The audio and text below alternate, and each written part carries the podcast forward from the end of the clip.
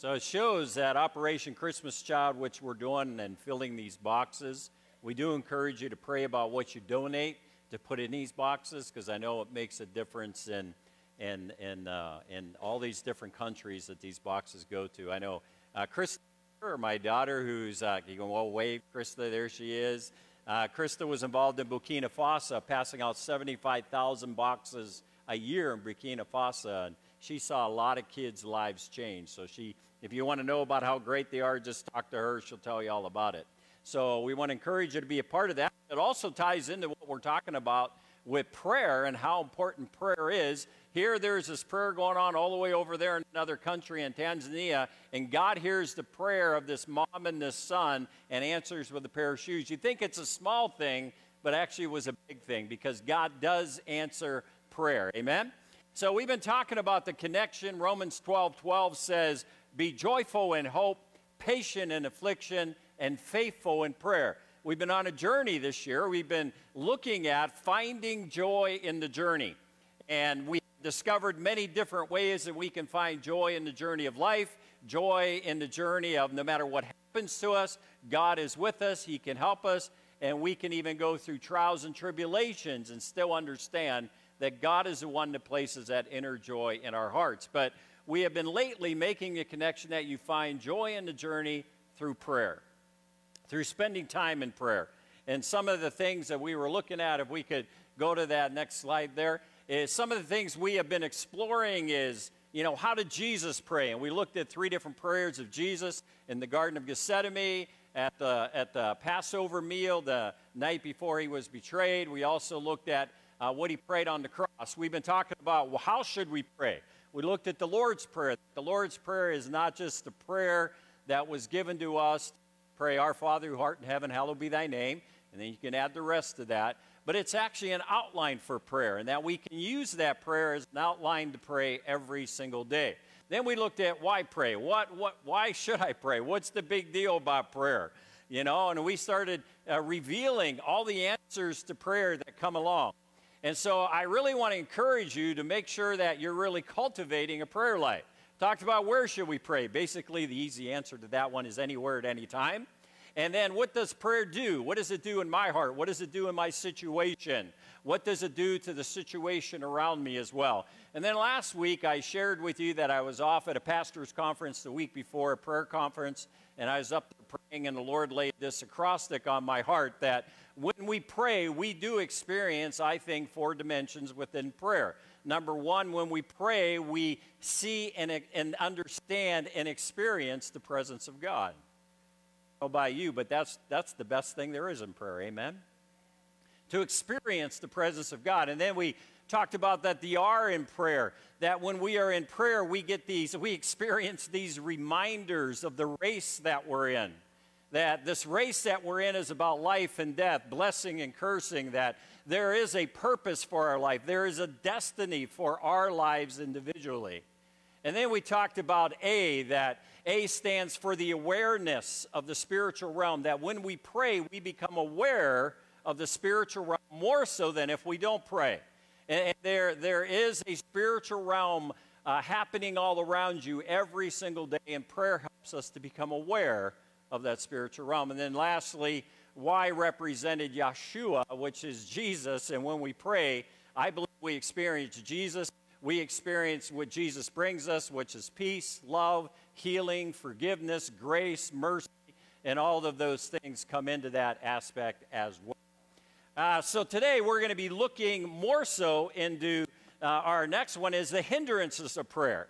And, and I think we need to understand how important it is to pray. We've been talking about how important it is to pray, why we should pray. But you know, anytime that you look in history, I've been kind of looking at the book, The Power to Change the World. It's a book written by Rick Joyner. It's actually a historical sketch of the Welsh revival and the Azusa Street revival, and what were some of the common denominators that precipitated the birth of these two revivals. One in this little uh, uh, country and, and Wales and the British Isle, and the other one in Azusa Street. The Wales revival, the Welsh revival, uh, kind of birthed in about 1904. The Azusa Street revival, which was out in Los Angeles, famous for the street that it happened on, which is Azusa Street. uh, was basically about 1906. So we have two different places in the world, and all of a sudden these two uh, revivals break out. There's an awareness of God, there's a repentance of sin, there's this birth of prayer, which kind of comes over the communities in different supernatural ways. And so some of the things that we need to understand if we really want to see revival in Chicago and I've been sharing that, you know, the last great revival to happen in Chicago was in 1917, by the way. That's a long time ago, over 100 years ago. And I don't know about you, I, I think Chicago needs a revival. Amen. If you're with me, shout hallelujah. I mean, we need revival. We need something to happen in our city. We need people to start respecting one another, honor one another, not shooting one another. We need to see, you know, things start to cease and families we need this kind of stuff to happen and transpire in our, in our city. And for that to happen, I think we need to learn from looking at the revivals of old of what is it we should or shouldn't be doing. And I think one of the things we learn from Scripture is prayer always precedes revival. You can read about it in Exodus chapter 2, verse 24 and 25. God heard their groaning, their prayers, and he remembered his covenant with Abraham, with Isaac, and with Jacob. And so God looked on the Israelites and was concerned about them. We find it in Psalm 22, 4 through 5. In you, our fathers put their trust. They trusted and you delivered them. They cried to you. Another word there is prayed for you, and you were saved. If you, they trusted and were disappointed. And so when then Samuel took a suckling lamb and offered it up as a whole burnt offering to the Lord, he cried out to the Lord on Israel's behalf, and the Lord answered him. See, there's all the way through Scripture, you can find how prayer kind of precipitated, kind of introduced these revivals, these awakenings to the spiritual things of God. People's lives are being changed and transformed as well. And Vernon, I think I need a new battery. If you want to bring me a new battery, that'd be awesome. I keep cutting out, so uh, we're just get a new battery. But also, Charles Finney said, "Revival is no more a miracle than a crop of wheat. Revival comes from heaven when heroic souls enter the conflict, determined to win, to, to win or die, and if need be, uh, to."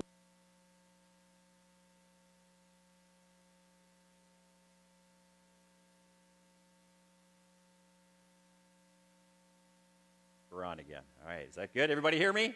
Hey, that sounds better. It's a good when you don't go in and out. Amen? All right, so let's look at some other scriptures here and look at what Matthew Henry said. When God intends to do great mercy for his people, the first thing he does is sets them a praying. And, you know, seems to be the, the, the, the thing that we need to do. It seems to be what needs to happen, and I'm still cutting out, I think, so maybe it's not a battery. Amen. Maybe the devil doesn't want me to preach a sermon today, right? Amen. All right, well, let's look at some other historical accounts. So, in my book here, what's interesting is Rick Joyner notes that with the Welsh revival, he says, without question, the Welsh revival was birthed and carried by devotion to prayer and intercession. As a matter of fact, when the beginning of the Welsh revival started, it's, this is how it started.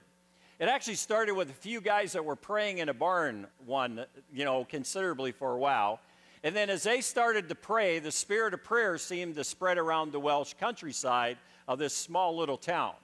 And then it seemed to be something happened that more people in this town were praying than ever before. As a matter of fact, services that you would have on like a Sunday morning, like we're doing right now, would actually turn into prayer meetings where God's presence would show up people would be crying out because they feel the presence of God or they feel the need to repent of sin. And then, well, what happened is when one of these towns truly experienced revival, they would, they would as a town, move to another town and they would go as a group praying from one town to the next. Then they would go to another town and they'd start praying in that town. And then this prayer meeting would spread to the people of that town. And then that town would rise up and they would start praying. And all of a sudden things would start happening. And, and when it reached a, a certain level, then that town would take a whole bunch of people and then they'd move to another town and start praying for that town. And then that town would experience the same move of the Holy Spirit. I don't about you, but it shows the power of prayer when you really start to understand what prayer does in the spiritual realm. it does make things happen. Amen? Can you say amen to that? You can look at the Outer Hebrides revival, which was a revival in 1949. It happened in the outer northwest coast of Scotland, and it was very similar. Well, many are aware of the impact of Duncan Campbell during this outpouring. This revival was also precipitated by a faithful prayer warriors who paved the way before and during that mighty move of God's presence. So, behind the scenes, two elderly sisters labeled, la- labored for years Peggy Smith, who was 84, and her sister Christian Smith, who was 82. These two ladies would pray regularly for God to send a revival to their city, to this whole area of Scotland. And they were relentless, and they would have all night prayer meetings, and they would pray for people on the streets. And, and by the way, just so you know, uh, Peggy Smith, who was 84, was legally blind, and her sister Christine Smith, who was 82, would be hunched over with arthritis, but they believed in the power of prayer. Can I have an amen to that? Doesn't matter what you're facing in life or the hardships in life, prayer does make a difference in the spiritual realm. And so, as a result of that, the evangelists look back to them and point that they were the catalyst or the prayer movement that birthed this whole revival that broke out in Scotland. So, once again, we need to understand we need to be praying. So, my, my first point is a pretty easy point. You know what a hindrance to answered prayer is? It's really simple don't pray. It's not a complicated theological issue. If you don't want something to change in your life, if you don't want your life to change, if you don't want your community to change, if you don't want your church to change or your school to change or even your home to change, then don't pray. But if you do want change, if you want something to uh, awaken the spiritual realm around you, if you want people to quit doing the things they're doing and be set free, then you really need to choose to pray. I mean, we have different prayer meetings here throughout the week. We have a Tuesday morning prayer meeting at 8:30. We have a Friday morning at 7 a.m. We have a Wednesday at 6:30 where we kind of pray for our missionaries. Uh, we have uh, different Bible studies that are, you know, connected with prayer. Our School of Kingdom Ministry on Tuesday night is all about helping people learn how to pray and be willing to pray for people even on the street to be willing to pray for somebody at Walmart or at the hospital or in your school. We understand that prayer is something that we should, as Christians, be doing, and Jesus encouraged us to pray and to ask. And so, my challenge is are you praying? Are you taking the time to pray every day? Are you praying corporately? Do you come out to prayer meetings? Or do you expect God to do something? Claudette has a Bible study on Wednesday. Claudette, do you pray? Amen. I hear them through my office wall, so I know they pray. I can hear them praying. And so we have the ladies' Bible study where people are praying. And, and we pray on Wednesday night in my Grow class. You know, one of the things we've been learning is we don't just learn about the theological side of having a relationship with God or a personal encounter with God. Our last five weeks has been on developing an intimate walk with the Lord Jesus, and we've looked at different dimensions. We didn't just talk about it, we didn't just do a Bible study on it. We took 20 minutes to a half an hour each night on Wednesday night to either pray or worship or do whatever part that we were being challenged to do. You can't just talk about prayer, you actually have to pray. And so I want to challenge you to do that. And so, you know, that's not even on my list of the five hindrances to prayer. And, and I've seen lists as high as 10, by the way, and as high as 12. But, you know, I want to just look at five other hindrances to prayer. And I don't know about you, but if our prayers aren't being answered, if we are praying, now, I want to preface that. If we are praying, we are spending time in prayer, and we're finding that we're not getting answers to our prayer or responses to our prayer, then it's time to do a heart check. It's time to take a look within us. It's time to take a look around us and see if there is something that is an obstacle to prayer being answered or is hindering my prayers or is crippling my prayers. And so I want to look at five different things that could hinder or cripple your prayers that you are praying up to the Lord Almighty. And so if you have your Bibles, turn with me to 1 Peter chapter 3, verse 7 to 12. So we're going to look at 1 Peter chapter 3, verse 7 through 12. Now, uh, let's, I want us to read the text, and I want you to pay attention to what uh, Peter is telling us here, what he is describing, and then listen to what he says about prayer. Husbands, in the same way, be considerate as you live with your wives and treat them with respect as the weaker partner and as heirs with you of the gracious gift of life, so that nothing will hinder your prayers. Did you catch that? Finally, all of you live in harmony with one another. He's not done, by the way, talking about what hinders prayer. Finally, all of you live in harmony with one another. Be sympathetic, love his brothers and his sisters, be compassionate and humble. Do not repay evil with evil or insult with insult, but with blessing. Because of this, you were called so that you may inherit a blessing. For whoever would love life and see good days must keep his tongue from evil and his lips from deceitful speech. He must turn from evil and do good. He must seek peace and pursue it. For the eyes of the Lord are on the righteous, and listen closely, and his ears are attentive to their prayer. But the face of the Lord is against those who do evil. So, the first thing that we discover in our text is there's all these things that, in my view, cultivate what I call a culture of honor because basically, the first thing, the big hindrance to a lot of people's prayer life is that there is there's issues between husband and wife. There's strife in the home. There is disrespect in the home. There's a home that is filled with a culture of dishonor and not a culture of honor for one another or only for the family members. And as a result of that, we're told in Scripture that that kind of environment, that kind of culture can thwart the power of your prayer being answered. And so many people today live in an atmosphere and they're void of honor. They desperately desire it, but don't create a culture of it. The culture they live in is filled with disrespect, chaos, maybe even anger, you can throw in there too. But honor is not existent in those family households. And I don't know about you, but it becomes really clear here as I look at this that we need to respect one another, that the, that the husband needs to respect the wife, the wife needs to respect the husband, there needs to be respect for one another in the family unit. There needs to be harmony within the relationships within the family unit. There needs to be sympathy for one another, putting ourselves in another person's shoes, you could say. There needs to be love for one another. There needs to be compassionate responses for one another. There needs to be humble attitudes with one another. There needs to be a no revenge mindset. There needs to be a tongue which does not speak evil or gossip about other people or put other people down, but it needs to be something that is uplifting coming out of your mouth, not something that is condemning. And then it goes on to say the tongue can't be filled with evil or a mind filled with deceit because a heart that practices these things is actually practicing evil, and God's not going to respond to people who are doing evil acts. Can I get an amen from that? Now, God is forgiving, God is graceful. And there's this thing called repentance, which means I ask for forgiveness of my sin. And then I'm told in Scripture, because of Jesus, because of grace, that I can ask for forgiveness and God will hear my prayer. So there's, there's always that premise you can't ask God to forgive you of doing that which is wrong.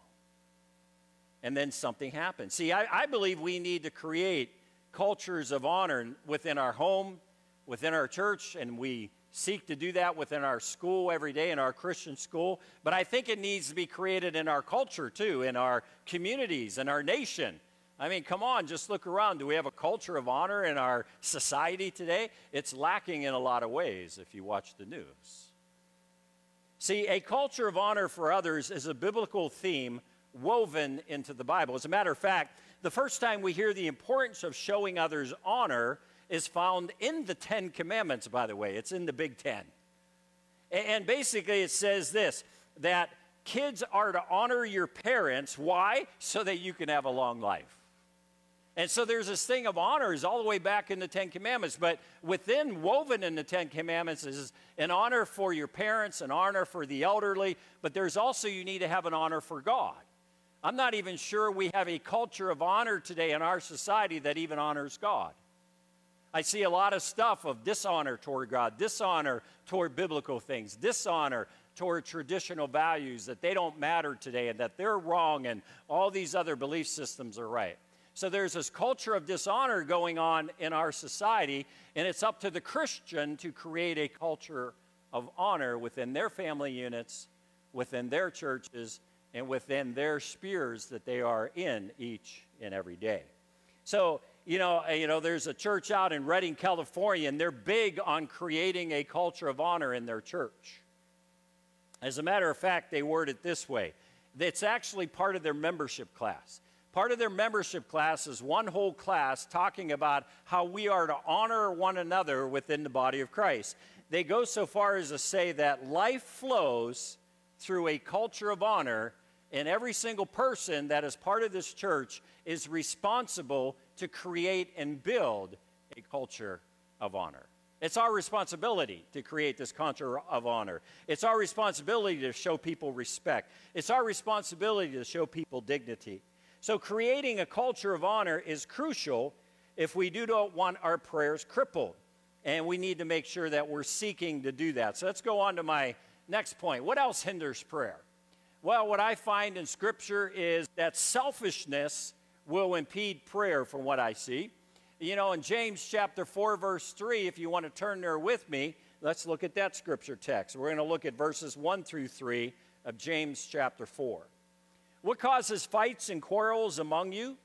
Don't they come from your desires that battle within you? You want something but don't get it. You kill and covet, but you cannot have what you want. You quarrel and fight. You do not have because you do not ask God. When you ask, you do not receive because you ask with wrong motives that you may spend what you get on your pleasures. So it's important to note here that Scripture says self centered praying does not get results from God. And, and you know, I, I sometimes tell people if, if all your prayers are all about yourself, you know, it's almost as if you, God's going to tune you out because you're just totally wrapped up in yourself. How many times in your prayer life do you pray for your neighbor? Do you pray for your family member? Do you pray for somebody else? Do you pray for the church? Do you pray for the school? Do you pray for uh, the president or the House of Representatives, the leaders there? Who are you praying for? What does your prayer life consist of every time you pray? Is it just your list that you're praying? Because we live in a self centered society today. Selfishness, it's, it's out of control in our society as we take a look around. We, we see it in so many ways. We see it in lifestyles, mindsets, attitudes. See, today, self is elevated and servanthood is deflated by our society and by some in the church. And, and so, this shadow of self is large and illuminating over many today. I hear words like I, me, mine, and myself. Their focus is self love, self indulgence, self worship, self interest, egotism, egoism, and the list could go on. See, their desires for comfort, convenience, and for their personal enjoyment, and that personal enjoyment comes in front of anybody else's enjoyment. And so that's if you look at our society, people are self centered. But the Bible tells us not to be self centered. The Bible tells us to be servants of all, serving and helping each other out, being there for one another, sacrificing for one another. Jesus said, even pick up your cross daily and deny yourself and serve others. But you see, we have to battle that in our culture today. We need to be selfless and we need to promote Jesus, and we promote Jesus through selfless acts. See, you know, self is something that will hinder our prayers. It will stop our prayers in their tracks if it's just all about me. Because Jesus wants us to be all about us. Amen? About we, the church, we as a whole, the family of God. And we need to be praying for one another. And that's what we've been doing with our prayer wall over there. And, you know, I've been praying for those requests. I know during our prayer meetings, people have been going over taking pictures of it by the way with their phone so that they can pray for all the requests that are on the right hand side there. And we've even had a bunch of answers. Amen? Because it's the people of the church praying for one another, sacrificing for one another. So, my challenge to you is have your prayers not been answered because of your self centered focus? And only you can answer that because I can't answer that for you. You have to take a look at your heart, take a look at what's happening in your life. Let's move on to our third point. What else will hinder or block prayer? Well, you can turn with me to Matthew chapter 5, verse 22 to 24. An unforgiving spirit will block prayer. It will be an obstacle to prayer. It will hinder prayer. It'll build a big wall up between you and God if you have an unforgiving spirit. And listen to what it says here. But I tell you that anyone who is angry with his brother will be subject to judgment. Again, anyone who says to his brother, Raca, is answerable to the Sanhedrin. But anyone who says you fool will be in the danger of the fire of hell. Therefore, if you are offering your gift at the altar and there remember that your brother has something against you, leave your gift there in front of the altar. First go and be reconciled to your brother, then come and offer your gift. Settle matters quickly. So if you go to the altar and God lays on your heart, hey, you haven't forgiven this person, you still have an ought with this person, you're challenged in that moment in time to let go of the offense so God can take your offering, so God can hear your prayer, and you need to let it go. You need to forgive the person who has basically wronged you in some way. And, and they use a, a word there called raca, and and Jesus says, hey, you all know that you're not supposed to do this and have this kind of spirit with your brother. That word means to spit on them. It means to tell someone they are worthless or stupid or they're vain or empty and, and they don't deserve to live. That's kind of what it means. It's, it's like, you know, I spit on you. You're, you're a worthless individual. And yet we have people walking around with unforgiving spirits today, and they pray and they ask God to do stuff for them, but they refuse to forgive others. See, we are to treat each other with love and respect according to 1 Corinthians 13. And if you recall the Lord's Prayer, Father, you know, forgive me my sins as I forgive those who trespass against me. See, we suppose it's, it's, it's a give and take here. If God forgives you, you got to forgive others. You, you have to pass on that gift of forgiveness to other people if you want your prayers to be answered. You see, the act of forgiveness is not contingent on someone apologizing to the one who is offended. See, Jesus chose to forgive even when there was no apology from his persecutors. When he's hanging on the cross, what did he say? Father, forgive them, for they know not what they do when he's hanging on the cross. We looked at that prayer and talked about how important forgiveness is in our prayer life. See, we need to make a commitment to forgive in spite of the lack of action on another person's part. Mother Teresa has a great poem that is on uh, her house of charity there in India on the wall, and it says this People are often unreasonable, illogical, and self centered. Forgive them anyways. If you are kind, people may accuse you of selfish, ulterior motives. Be kind anyway. If you are successful, you will win some false friends and some true enemies. Succeed anyway. If you are honest and frank, people may cheat you. Be honest and frank anyway. What you spend years building, someone could destroy overnight. Build anyway. If you find serenity and happiness, they may be jealous. Be happy anyway. The good you do today, people will often forget tomorrow. Do good anyway. Give the world the best you have, and it may never be enough. Give the world the best you've got anyway. You're seeing the final analysis is between you and God. It has never be, been between you and them anyway. And we need to understand it's really between us and God. Forgiveness is His command, Mark 11 25. And when you stand praying, if you hold anything against anyone, forgive him so that your Father in heaven may forgive you your sins. Mark 11 25. Hebrews 12, verse 14 and 15. Make every effort to live in peace with all men and to be holy. Without holiness, no one will see the Lord. See to it that no one misses the grace of God and that no bitter root grows up to cause trouble and to defile many.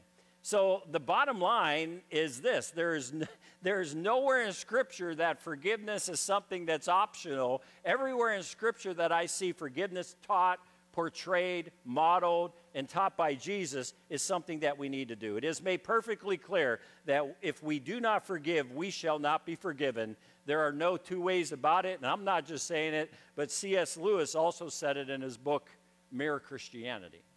So we have to forgive if we want our prayers to be answered. Let's go on to the next point. Number four.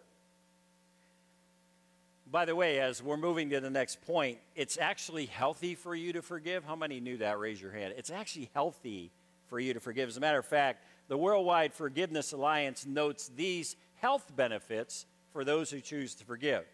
Practicing forgiveness contributes to better health, uh, stronger, more lasting, and more loving relationships, greater abundance, prosperity, and financial resourcefulness, a more real and lasting sense of self worth and purpose, a deeper sense of connection and security in the world, a more heightened feeling of freedom, joy, and laughter on a daily basis. So it's healthy for you to choose forgiveness over unforgiveness. Let's look at next one. Unbelief will obstruct prayer. What does it mean, this idea of unbelief? What does it mean not to believe? Well, let's look at our scripture text here, James chapter 1, verse 6 through 7. And what does it say? If any of you lacks wisdom, he should ask God, who gives generously to all without finding fault, and it will be given to him. But when he asks, he must believe and not doubt, because he who doubts is like a wave of the sea, blown and tossed by the wind. That man should not think he will receive anything from the Lord. Is a double minded man, unstable in all he does. Now, you can also read uh, Hebrews 11 6. And without faith, it is impossible to please God, because anyone who comes to him must believe that he exists and that he rewards those who earnestly seek him. So, faith, it really believes God is who he says that he is. Faith believes in God and then expects God to reward them who trust and follow him. It also expects answers to prayers when they pray to God. Faith is the key that opens the door to many spiritual truths and divine experiences in our life. And, and faith really does say that I believe in God. And, and you start right there, and it, it's just a simple thing that I choose to believe the Bible, I choose to believe that God is who He says He is through Scripture. And then that unlocks many doors that are connected to the spiritual realm. And, and this key is an imperative key. Without faith, your prayers have no opportunity to bring miracles. No faith means no answers. No belief in God means no answer to prayers. And so we need to have faith. We need to understand that by faith we understand these things. Faith is not what I think, but what I know. I, I can experience God. And, and can I say this? Maybe you're struggling trying to find uh, an experience with God, you need to pray. Just pray and say, God, make yourself real to me. I've been trying to find the truth, but I don't know how to find the truth. Lord, open my eyes, my spiritual eyes, to hear you, see you, and experience you. Trust me, God's going to answer your prayer. But you need to pray that prayer. It's this first step that I believe. All right, Lord, you know, Lord, I'm going to give you a try.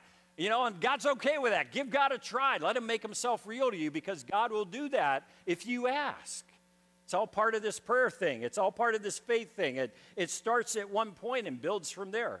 See, faith does not come from out of nowhere, it is a product of what's happening on the inside of you. And, you know, Dave Thomas, founder of Wendy's, said that. He says, See, I'm a Christian, and, and he says, But I know this. It says, faith must be positive. I must live my faith. I, I don't wear it on my sleeve, I, I, I have it internally. It's within me, he says. And see, that's the kind of faith we're talking about an internal faith, not an intellectual thing. We're talking about something that truly believes God is who He says He is. And I believe this too that God will answer my prayers, that God will respond to me, that God will help me, that God will comfort me, that God will show me, lead me, and guide me. All of that is part of this faith walk. And the challenge is we just need to step out in faith a little bit and believe that God's going to answer my prayers, that God is with me.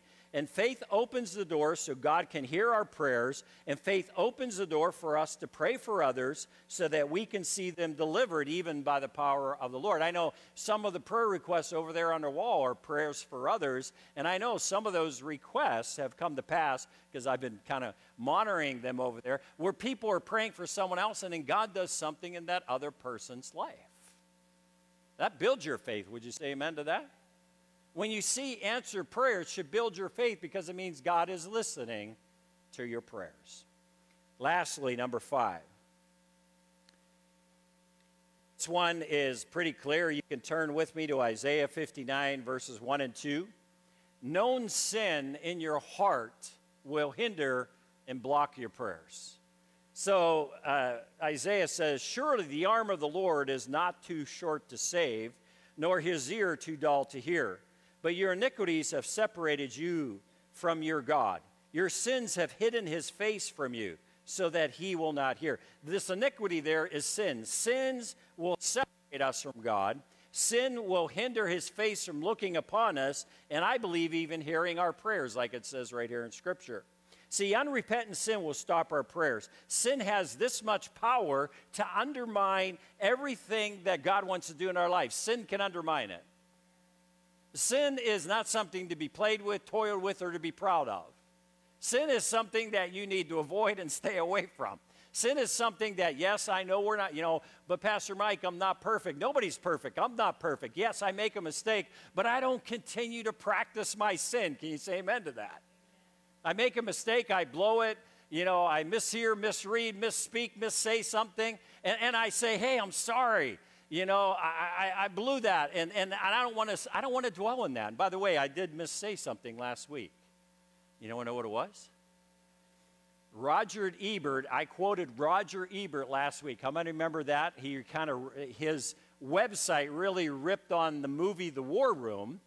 And it does say, I went back and looked, the website does say it is Roger Ebert's website. It is people using his name, but I discovered something about Roger Ebert. The War Room came out in 2015 and he died in 2013. So even though the website was wrong, I misspoke that Roger Ebert said this, when in reality it was somebody using Roger Ebert's name on his website where they review movies, and they were the ones that were being pretty nasty toward the World War Room. So I'm sorry for saying that. Amen? Thank you.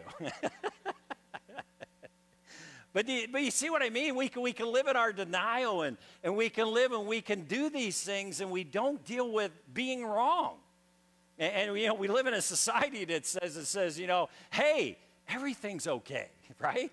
You know, there's no absolutes, there's no right and wrong. It all depends on the person, it all depends on your perspective or perception. But reality is, is we know this, that this is the truth of God's word and we follow it. It is the basis and the foundation of society, should be. It is the basis and foundation of heaven. And, and, I, and you know, I always say, you know, people say, ah, that book's antiquated and out of date. I've had people say that to me. And I always look at them and I say, well, here's the deal. When you're as old as this book and still the bestseller every year, guess what? I'll listen to you.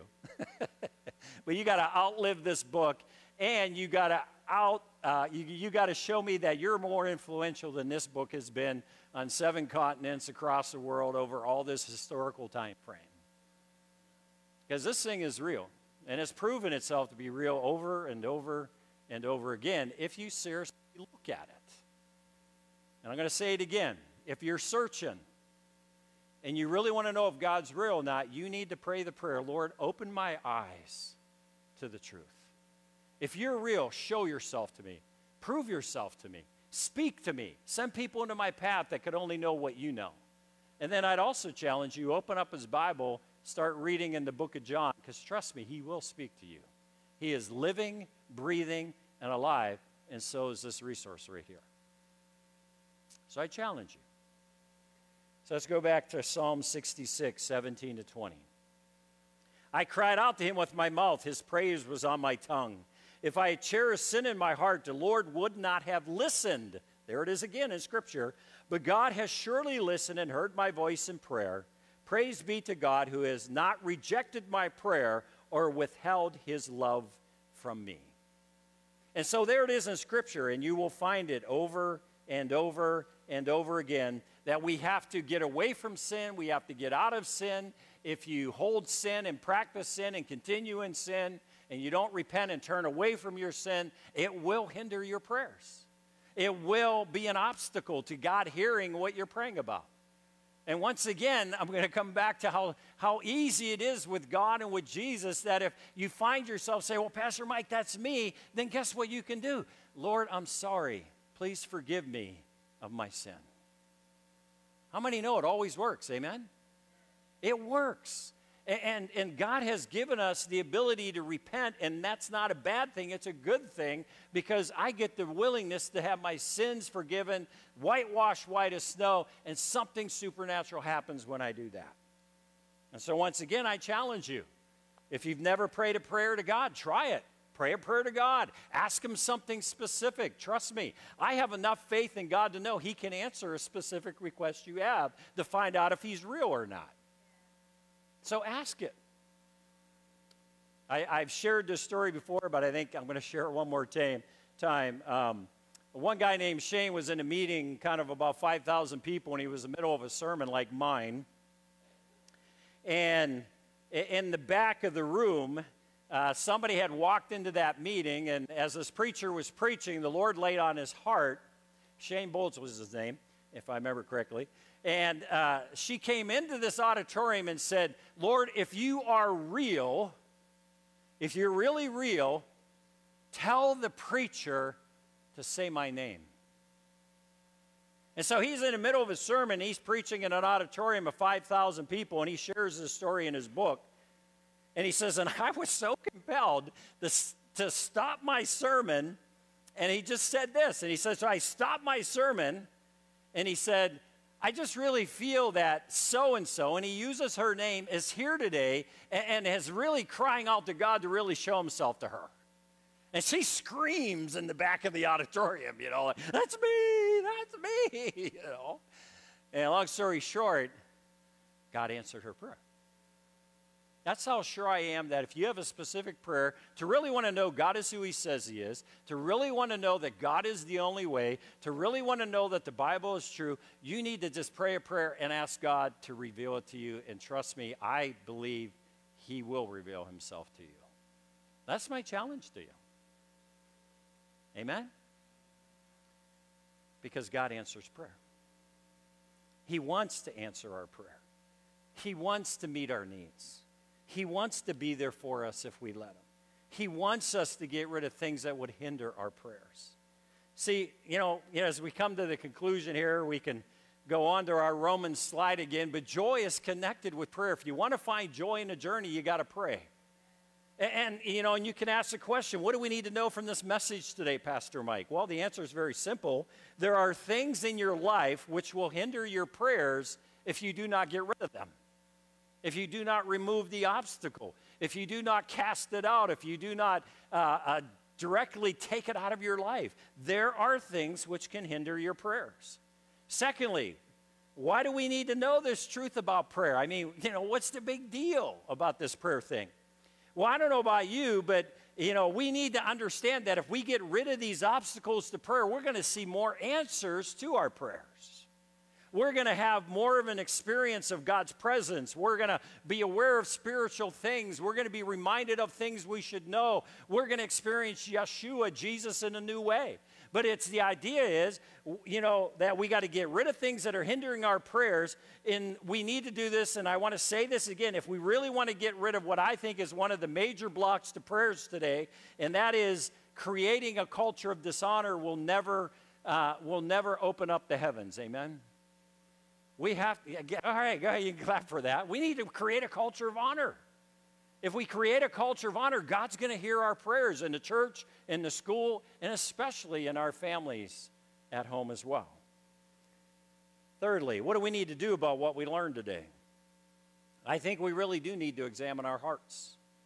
I think we need to take a look at our soul deep within. Where is it? We need to look at, at where our spirit's at and we need to remove anything that is an obstacle or could hinder our prayer. We need to have faith. We need to believe God is who He says He is. And, and I don't care. Go ahead, say something. Ask God to show Himself to you. I'm going to say it again. See, I believe in the power of God to meet your prayer. I believe God will reveal Himself to you personally and intimately if you ask. And so I'm going to say it again pray the prayer. Because when you pray and you do it in the right frame of mind with your heart in the right position, God's going to hear your prayer. And trust me, I believe God answers prayer. I believe God will reveal himself to you. I believe God will do something in your heart that you never thought could happen. I believe he could bring joy into your heart. He could get rid of depression, that he could get rid of feeling hopeless and no hope and not see light at the end of the tunnel. God can do all of that if you open up your heart and just pray a simple prayer. That's why we need to do this thing. I don't know about you, but I need to know that I need to make sure that I get rid of those five things that could hinder my prayers. Because I want God to answer my prayers. I want to see revival in Chicago. I want to see revival in this church. I want to see revival over in the school. I want to see people's lives changed and transformed. I'd love to see our society around us become a society of honor and not dishonor. I'd love to see the division, and I'm going to say it, between Democrats and Republicans go away. It's nothing but fighting and bickering and dishonor and deceit and this lie, that lie, and all this kind of stuff. And that's not good for our country. Can I have an amen to that? We need to have a culture of honor, and we need to be the ones responsible to build it. And we do that by getting back to God's Word. We do that by following His directive on how we should be getting along with one another, how we should treat one another. And it all comes back to our first text in 1 Peter that hindered prayer comes when there's total disrespect between a husband and a wife. So, with that, I'm going to have a stand and we're going to close in prayer today. I don't want to make this clear, too. When you discover that maybe your prayers aren't being answered and maybe you're not in that position at this moment of time, but I want to challenge you to do the following. If you find or think your prayers aren't being answered, do a self examination of your heart, soul, and mind, and then pray and go to the Lord in all humility and ask Him to reveal if there's anything in your life that is not pleasing to Him that you need to get rid of, that you need to cast out, that you need to repent of. Then judge it, confess it, call it out by name, and then forsake it. Because repentance means to turn away from sin. And then, by all means, pray in all simplicity and earnestness, believing that God will answer your prayer. And can I tell you, if you do it in that framework, He'll hear your prayer. Let's pray. Lord, I just thank you for prayer. I thank you for the power of prayer to bring revivals to places like Wales, to the Azusa Street revival that swept across the United States, to the great awakenings that happened before the Revolutionary War and even before World War II, all these sweeping moves of your spirit to what you did in Chicago in 1917, God, and brought this wave of revival across the city. Lord, I just pray once again that prayer would rise up within the church, within the Christian community, and that we would pray for revival to come in our hearts first and in our families first, God. And then that would spread to our churches and our schools and our community that surrounds us. So, Lord, just be with us, I pray, and continue to drive us toward prayer. Continue to create an unction within us to pray. And Lord, we believe that as we pray and as we get remove uh, any of the hindrances we may have to prayer, that we get them out of the way, that we know, Lord, that you hear our prayers and you respond. And so, Lord, we ask this in Jesus' holy name. Amen. I'm going to have my prayer team members come on up front. If you desire prayer, we'll be happy to pray with any one of you today. I want to remind you today that we do have the big outreach today, uh, which I think over a thousand people have responded on the internet that they're coming. And so I want to encourage you to be a light in the midst of these people today and speak to them. Maybe encourage somebody. Maybe there's somebody God lays on your heart. Go pray with them. I know we're going to have a prayer tent set up as well. And, and, you know, we're seeing God answer prayer requests. So if you do have any more prayer requests, put them on the wall. We are praying for those requests. And then if you do have answered requests, please put them up on the other side because that builds our faith. Amen? That's kind of encouraging to hear. So I want to encourage you to have a part of our um, trunk or treat today and be a part of that and use this opportunity to just minister love and honor to our community. Amen? Y'all do that for me? All right. Well, God bless you. If you need prayer, come on down front. We'll be happy to pray with you.